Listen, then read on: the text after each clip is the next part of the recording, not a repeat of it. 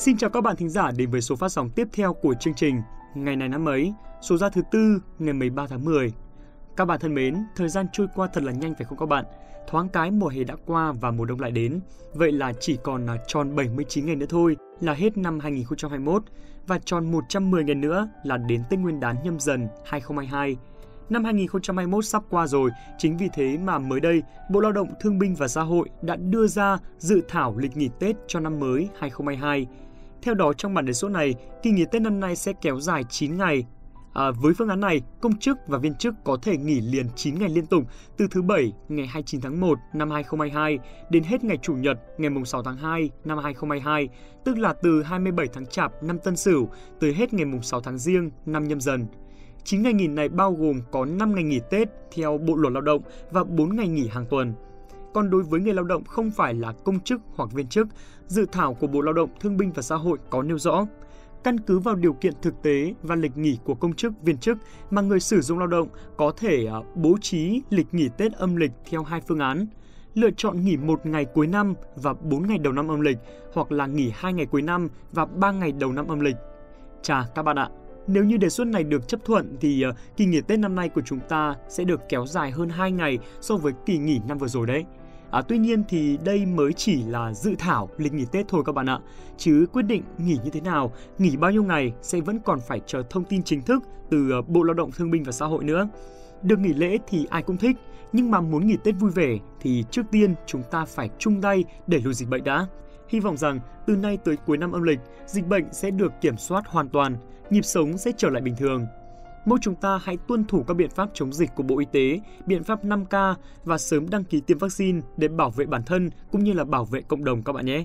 Chúc cho dịch bệnh sẽ sớm qua đi và chúng ta sẽ đón những đợt nghỉ lễ trong an toàn và vui vẻ.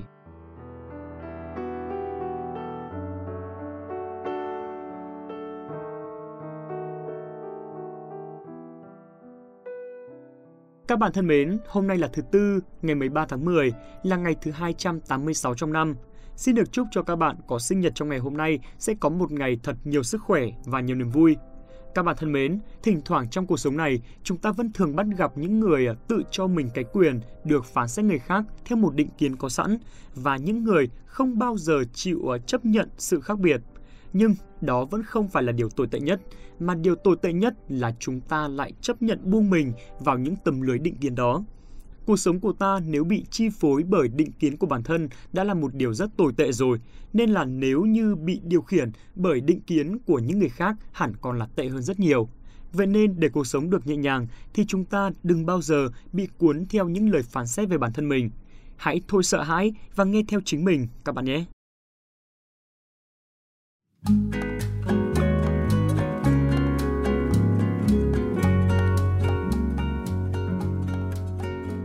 Đến với phần tiếp theo của chương trình, như thường lệ, chúng mình đã đặc biệt chuẩn bị một câu danh ngôn siêu ý nghĩa để gửi tới các bạn. Hãy cùng xem đó là gì nhé. Người tiến xa nhất thường là người sẵn sàng hành động và dám đương đầu với thách thức. Các bạn thân mến, trong cuộc sống này có rất nhiều người không dám vượt qua vùng an toàn của chính bản thân mình bởi vì họ sợ thất bại. Họ không dám thử thách những điều mới mẻ vì không tin rằng mình sẽ chiến thắng. Điều này vô hình chung sẽ làm cho những cơ hội lần lượt tuột đi mất. Mình đã đọc được ở đâu đó một câu chuyện có liên quan đến vấn đề này. Mình xin kể tóm tắt cho các bạn nghe như thế này. À, vì một lý do bất đắc dĩ nào đó mà một quả trứng đại bàng đã rơi xuống một trại gà. Một cô gà mái tốt bụng đã ấp quả trứng đó.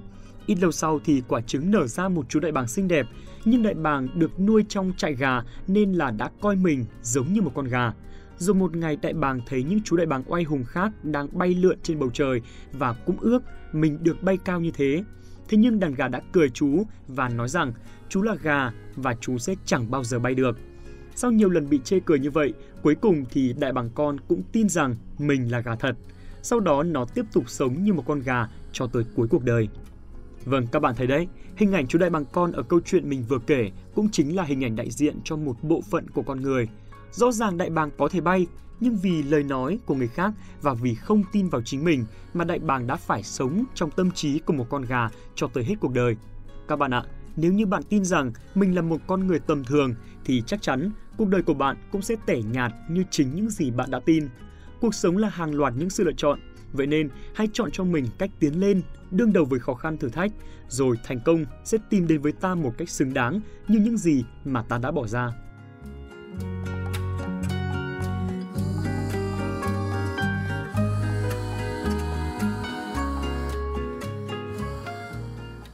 Đến với phần quan trọng nhất của chương trình ngày hôm nay, không biết rằng ngày 13 tháng 10 này của nhiều năm về trước có những sự kiện nổi bật gì không nhỉ? À, hãy cùng hai MC thông thái của chúng mình tìm hiểu ngay bây giờ nhé.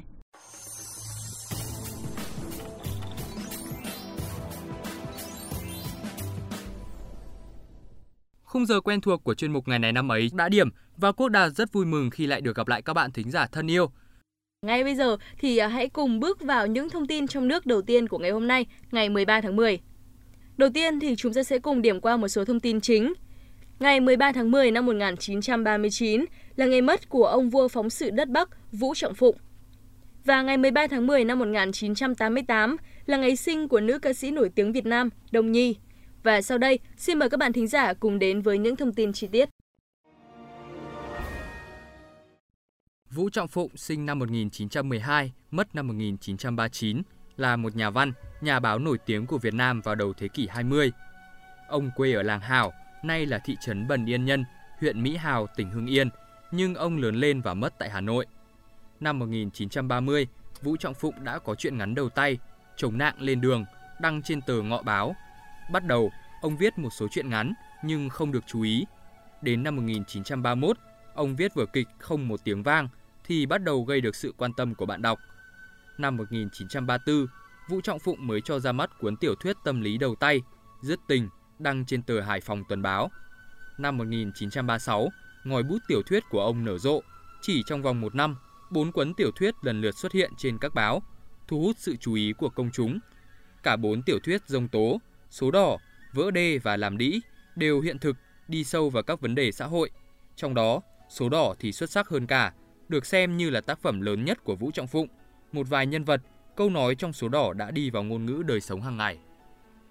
Là một nhà báo, Vũ Trọng Phụng đã viết nhiều phóng sự nổi tiếng với phóng sự đầu tay Cạm bẫy người năm 1933, đăng báo Nhật Tân dưới bút danh Thiên Hư. Vũ Trọng Phụng đã gây được sự chú ý của dư luận đương thời. Năm 1934, báo Nhật Tân cho đăng kỹ nghệ lấy Tây. Với hai phóng sự đó, Vũ Đình Trí và Vũ Bằng đã cho ông là một trong hàng vài ba nhà văn mở đầu cho nghề phóng sự của nước ta. Những phóng sự tiếp theo như Cơm thầy cơm cô đã góp phần tạo nên danh hiệu ông vua phóng sự của đất Bắc cho Vũ Trọng Phụng. Cả đời Vũ Trọng Phụng sống trong nghèo khổ, vì còn bà nội và mẹ già nên dù lao động cật lực, ngòi bút của ông vẫn không đủ nuôi gia đình. Tuy viết về các tệ nạn, thói ăn chơi, nhưng Vũ Trọng Phụng là một người đạo đức và sống rất kham khổ. Vì vậy, ông mắc bệnh lao phổi. Những ngày cuối đời, trên giường bệnh, ông từng phải thốt lên với Vũ Bằng. Nếu mỗi ngày tôi có một miếng bít tết để ăn, thì đâu có phải chết non như thế này. Ông mất ngày 13 tháng 10 năm 1939 khi mới 27 tuổi, để lại gia đình còn bà nội, mẹ đẻ, vợ và người con gái chưa đầy một tuổi. Trước khi chuyển sang những thông tin tiếp theo thì Đạt lại muốn hỏi Hà một câu. Ừ. Không biết là Khánh Hà có còn nhớ bài thơ Tây Tiến nổi tiếng mà chúng ta đã từng được học ở năm ừ. lớp 12 không nhỉ? Đương nhiên là Khánh Hà nhớ rồi. Một trong những bài thơ khiến là Khánh Hà vô cùng ấn tượng luôn. Nhưng mà tại sao cô Đạt lại hỏi như thế? À vì ngày hôm nay 13 tháng 10 chính là ngày mất của nhà thơ Quang Dũng, tác giả của bài thơ Tây Tiến. Nhà thơ Quang Dũng tên thật là Bùi Đình Diệm, sinh năm 1921 tại làng Phượng Trì, huyện Đan Phượng này thuộc Hà Nội. Quang Dũng được biết tới là người tài hoa, vẽ tài, hát giỏi, thơ hay. Bài thơ Tây Tiến của ông mang đậm nét hào hùng, bi tráng pha chất lãng mạn, được chọn và giảng dạy trong giáo trình trung học phổ thông. Một số bài thơ của ông đã được phổ nhạc như Tây Tiến, Phạm Duy phổ nhạc, Đôi mắt người Sơn Tây, Phạm Đình Trương phổ từ hai bài thơ Đôi bờ và Đôi mắt người Sơn Tây. Kẻ ở, Cung Tiến phổ nhạc, đặc biệt là bài thơ không đề được bốn nhạc sĩ phổ nhạc khác nhau, Việt Dũng, Phạm Trọng Cầu, Khúc Dương và Quang Vĩnh. Cuối năm 1948, sau chiến dịch Tây Tiến, ông làm trưởng tiểu ban tuyên huấn của Trung đoàn 52 Tây Tiến, rồi làm trưởng đoàn văn nghệ Liên khu 3. Ông đã viết rất nhiều truyện ngắn xuất bản và viết kịch, cũng như là đã triển lãm tranh sơn dầu cùng với các họa sĩ nổi danh. Ông sáng tác nhạc, bài Ba Vì của ông đã nổi tiếng ở trong khu kháng chiến. Ông làm bài thơ Tây Tiến năm 1946 khi dự đại hội toàn quân ở Liên khu 3 tại làng Phù Lưu Tranh, tỉnh Hà Đông. Tháng 8 năm 1951, ông xuất ngũ, Sau năm 1954, ông làm biên tập viên tại báo Văn nghệ, rồi chuyển về nhà xuất bản văn học. Ông mất ngày 13 tháng 10 năm 1988 sau một thời gian dài đau ốm tại Bệnh viện Thanh Nhàn, Hà Nội. Năm 2001, ông được truy tặng giải thưởng nhà nước về văn học nghệ thuật. Và tiếp theo chương trình, chúng ta sẽ cùng thư giãn với một thông tin về giải trí. Ngày 13 tháng 10 năm 1988 là ngày sinh của nữ ca sĩ Đông Nhi. Cô tên thật là Mai Hồng Ngọc, ba mẹ cô có hai người con gái, cô và người chị lớn hơn cô 6 tuổi. Đến năm cô được 2 tuổi thì gia đình lại chuyển vào thành phố Hồ Chí Minh để sinh sống. Đồng Nhi từng thi đậu vào trường Đại học Khoa học Xã hội và Nhân văn, nhưng vì đam mê ca hát, cô đã thi vào Nhạc viện thành phố Hồ Chí Minh và Độ Á Khoa. Sau này, Đồng Nhi đầu quân vào công ty New Gen và trở thành ca sĩ độc quyền. Thời điểm ấy, dòng nhạc tin đang thịnh hành, hai ca khúc Chàng Baby Milo và Đu quay tình yêu đã ra mắt, đánh trúng thị hiếu người trẻ, nhanh chóng trở thành hit lớn, được yêu cầu phát đi phát lại trên sóng radio. Năm 2008, cô cùng quản lý tách ra riêng, hoạt động độc lập, bắt đầu quay về với con số 0. Tuy nhiên nhờ nắm bắt được xu hướng nghe nhạc online của công chúng lúc bấy giờ, Đông Nhi cùng quản lý đã thu âm ca khúc Khóc và đăng tải lên các trang nghe nhạc trực tuyến, gây nên cơn sốt ngay lập tức. Thành công vang dội của ca khúc Khóc đã thôi thúc cả hai tiếp tục bắt tay sản xuất các nhạc phẩm khác và cũng được đón nhận nồng nhiệt từ khán giả như là Bối rối, Bí mật của hạnh phúc, Lời thú tội ngọt ngào.